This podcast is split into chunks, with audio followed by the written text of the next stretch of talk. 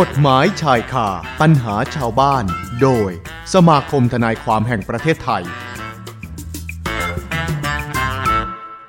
กฎหมายชายคาปัญหาชาวบ้านโดยสมาคมทนายความแห่งประเทศไทยวันนี้ อยู่กับอาจารย์สมศักดิ์อจิกุลนายทะเบียนสมาคมทนายความแห่งประเทศไทยนะคะ อาจารย์สมศักดิ์สวัสดีค่ะ วัสดีครับท่านผู้ฟังครับ แล้วก็สวัสดีคุณอดิการนะครับ ค่ะ สวัสดีอาจารย์ด้วยนะคะ แล้วก็สวัสดีคุณผู้ฟังที่ติดตามอยู่ทุกช่องทางโซเชียลมีเดียสพ91 ด้วยนะคะ แฟนเพจ Facebook Twitter TikTok YouTube FM91 Traffic Pro ด้วย วันนี้อาจารย์ขา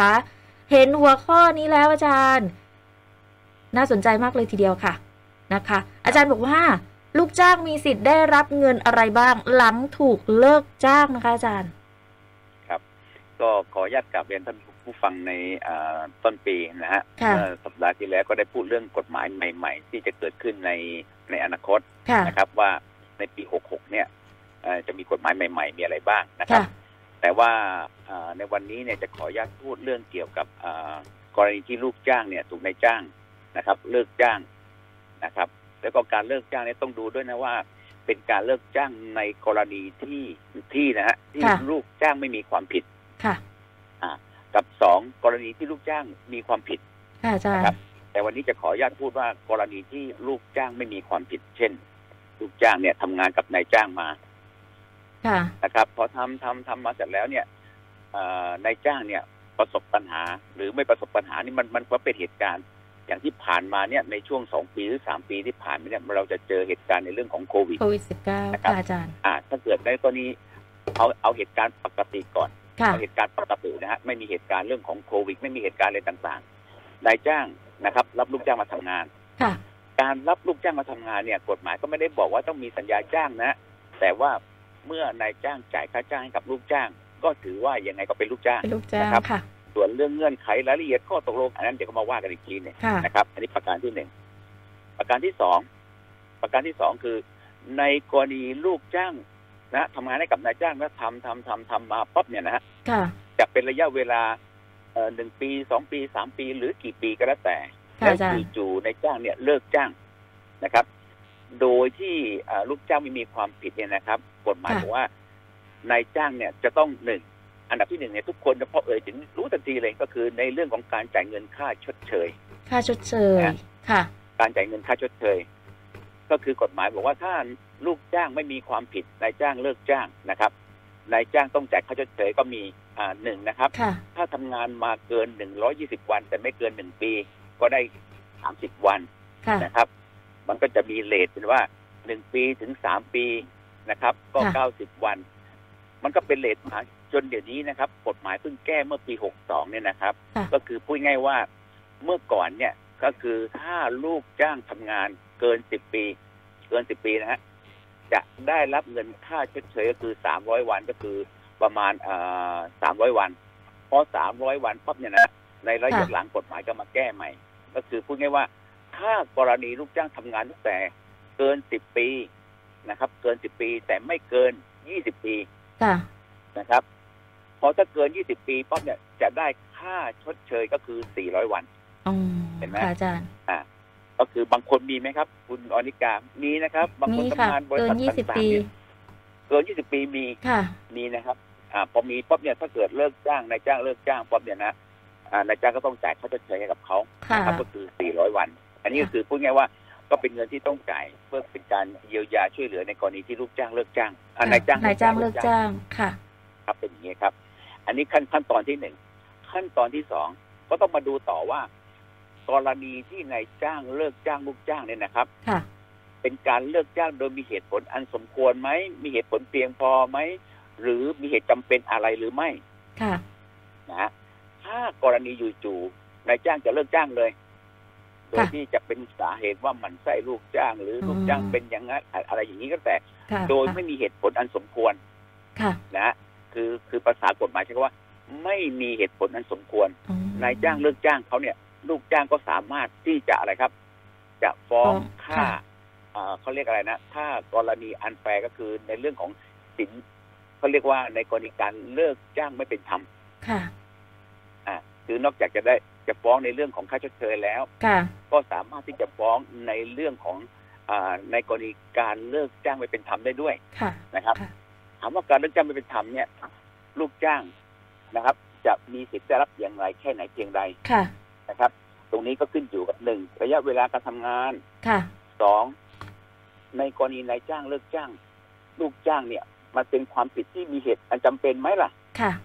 ผมผมก็เคยเจอคดีอยู่เรื่องหนึ่งจู่ๆนายจ้างอ่าลูกจ้างเนี่ยเขามีเงินเดือนฐานสูงค่ะพอสูงเสร็จแล้วก็ต้องการอยู่ๆต้องเอาเอาลูกจ้างอ๋อคนใหม่มาอะไรมาเขาก็เลย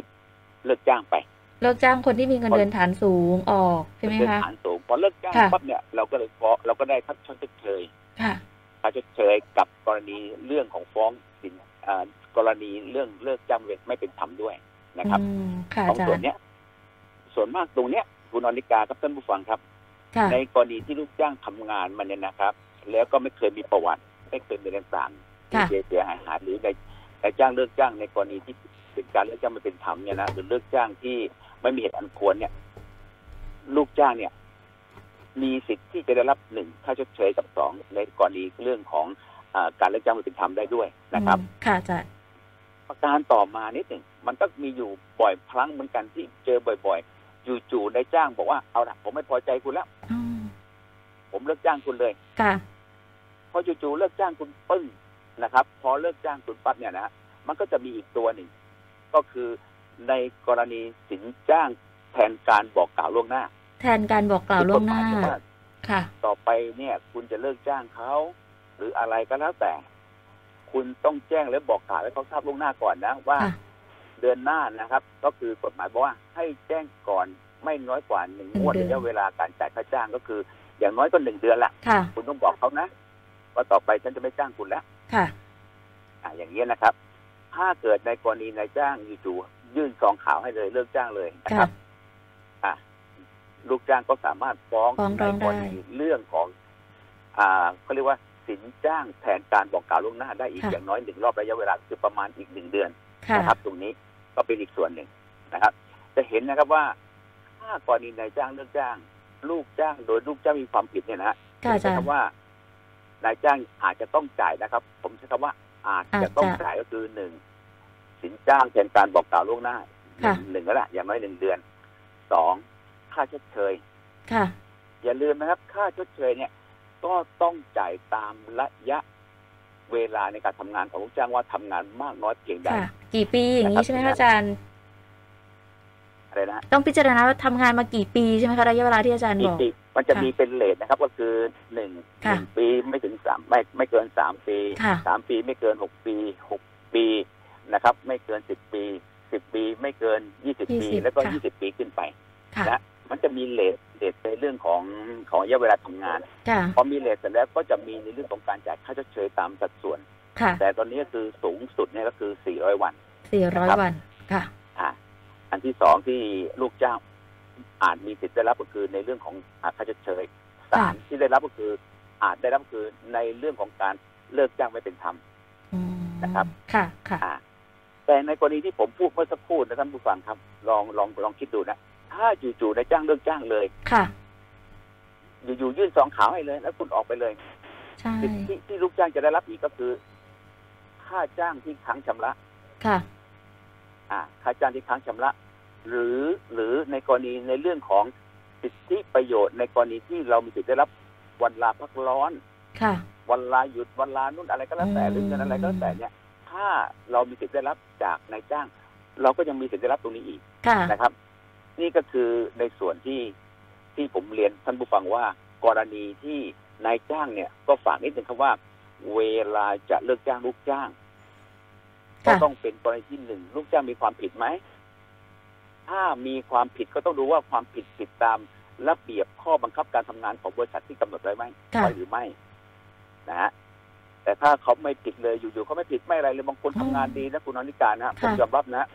ลูกจ้างบางคนเนี่ยทำงานดีมากอะไรดีมากนะเหล่านี้เราต้องเข้าใจในส่วนของเขาด้วยนะครับค่ะเป็นอย่างนี้ใช่นะฮะก็จะเห็นว่าถ้ากรณี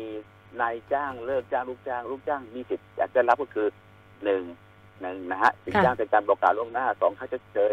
สามกรณีการเลิกจ้างไม่เป็นธรรมค่ะสี่กรณีเงินค้างค่าจ้าง หรือเงินผลประโยชน์อื่นๆที่นายจ้างยังไม่จ่ายให้เขา หรือกรณีสัดส่วนของ เออเขาเรียกว่าเงินค่าพักร้อนประจำปีอะไรอย่างเงี้ยค่ะตรงนี้ก็ต้องดูกันไปนะครับเป็นก็มีองหลายส่วนเหมือนกันนะอาจารย์นะคะสำหรับคนที่อาจจะถูกเลิกจ้างไปนะคะ ว่าต้องทำอะไรยังไงบ้างก็หลายส่วนเหมือนกันอาจารย์ที่สามารถที่จะเรียกร้องได้หรือว่าไปยื่นได้ใช่ไหมคะอาจารย์ ครับอืคือมส่วนในเรื่องของการเรียกร้องการใช้สิทธิ์นะครับค่ะก็อย่างที่ผมกล่าวเรียนแล้วก็ถ้าหากว่าท่านมีปัญหาคือจะมาที่สมาคมทนายความแห่งประเทศไทยก็ได้มาขอค่ะปรึกษาว่า ในกรณีอย่างเงี้ยนายจ้างเลิกจ้างเนี่ยค่ะท่านมีสิทธิ์ยังไงบ้างหรือไม่ค่ะประการที่หนึ่งประการที่สองนะครับ ท่านก็สามารถไปร้องที่พนักงานตรวจแรงงานประจำเขตต่างๆทั้งในค่ะกรุงเทพและต่างจังหวัดนะครับ ท่านก็ต้องไปร้องนะครับ เมื่อท่านไปร้องที่นั่นแล้วก็จะมีพนักงานตรวจแรงงานยังจะมีการสอบรายละเอียดต่างค่ะๆแล้วก็สรุปว่านายจ้างต้องจ่ายหรือไม่จ่ายนะนะครัคะบได้เลยส่วนที่สามที่ค่ะผมจะแนะนำก็คือ ท่านก็สามารถไปที่นิติกรของอาศาลแรงงาน นะครับ ถ้าในกรุงเทพมหานครศาลแรงงานก็อยู่ที่อ่าสี่แยกมหานครแถวๆใกล้ๆกับหัวลำโพง ส่วนต่างจังหวัดท่านก็ไปที่ศาลแรงงานประจำภาคภาคต่างๆนะครับตรงนี้ครับ ได้เลยอาจารย์คะท้ายนี้แล้วก่อนจะหมดเวลาอาจารย์มีอะไรจะฝากคุณผู้ฟังสฟ91ไหมคะครับก็ขออนุญาตฝากในเรื่องของการในในกรณีนายจ้างลูกจ้างในกันนะครับค่ะว่านายจ้างเวลาจะเลิกจ้างลูกจ้าง ก็ต้องขอพิจารณาว่าลูกจ้างกระทำความผิดเอ่อหรือไม่นะครับค่ะสองลูกจ้างเวลาทำงานกับนายจ้าง ก็ต้องดูด้วยนะครับว่า ตนเองเนี่ยฝ่าฝืนระเบียบข้อบังคับที่บริษัทมีวางหรือกำหนดไว้หรือไม่ค่ะนะครับในกรณีอย่างนี้มันก็จะมีส่วนว่าถ้าท่านผิดเอง ท่านก็อาจจะไม่ได้รับเงินดังกล่าวที่ผมพูดถึงนี้ก็ได้นะครับ เป็นอย่างนี้ครับนะฮะนะก็ต้องมีทั้งเรื่องของลูกจ้างแล้วก็นายจ้างด้วยในสิทธิ์ต่าง ๆ ที่จะต้องดำเนินการกันต่อนะคะ ได้เลยอาจารย์ครัคะบขอบพระคุณมาก ๆ เลยค่ะ ครับครับ สวัสดีครับ สวัสดีค่ะ อาจารย์สมศักดิ์อจิกุลนายทะเบียนสมาคมทนายความแห่งประเทศไทย คุณผู้ฟังค่ะแนะนำกันวันนี้ลูกจ้างมีสิทธิ์ได้รับเงินอะไรบ้างล้ำถูกเลิกจ้าง สอบถามเพิ่มเติมก็ได้ค่ะ ที่สมาคมทนายความแห่งประเทศไทยนะ 02-282-2485ถึง6ขอบคุณทุกท่านสำหรับทุกการติดตามนะคะแล้วก็กลับมาติดตามกันได้ใหม่ ในเวลาเดียวกันนี้สำหรับช่วงของกฎหมายชายคาปัญหาชาวบ้านค่ะ กฎหมายชายคาปัญหาชาวบ้าน โดย สมาคมทนายความแห่งประเทศไทย